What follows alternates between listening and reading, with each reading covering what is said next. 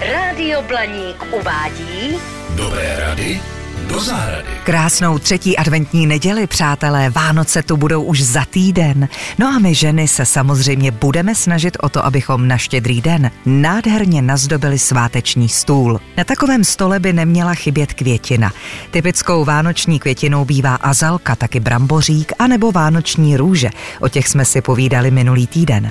Tyhle vánoční rostliny mají ale jednu nevýhodu. Potřebují být v chladnější místnosti. Vyhřívané interiéry ani jedné z nich neprospívají.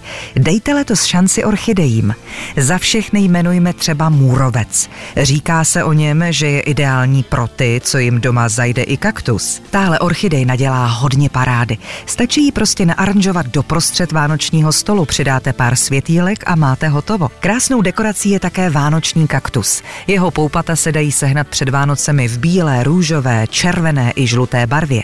Kaktus není nijak náročný na pěstování a s trochou štěstí vám vydrží několik dalších let. Další možností je zmiňovaný brambořík. Sice mu teplo příliš nesvědčí, ale na vánočním stole bývá k vidění poměrně často.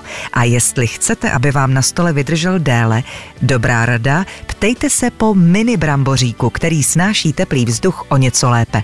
Zajímavě a originálně vypadá v interiéru i okrasné zelí. Vyžaduje častou výměnu vody, ale za tu parádu to stojí. Dá se kombinovat prakticky s čímkoliv. Přidat k němu můžete třeba lílii nebo kali. Ať už na sváteční stůl dáte cokoliv, důležité je, aby se to líbilo vám. A pozor, na vysokou vázu, abyste na sebe přes stůl viděli.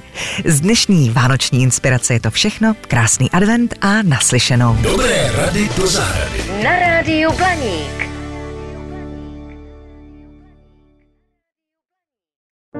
Falkensteiner Hotels and Residences. To jsou prémiové hotely v oblíbených destinacích Chorvatska, Itálie, Rakouska i Jižního Tyrolska.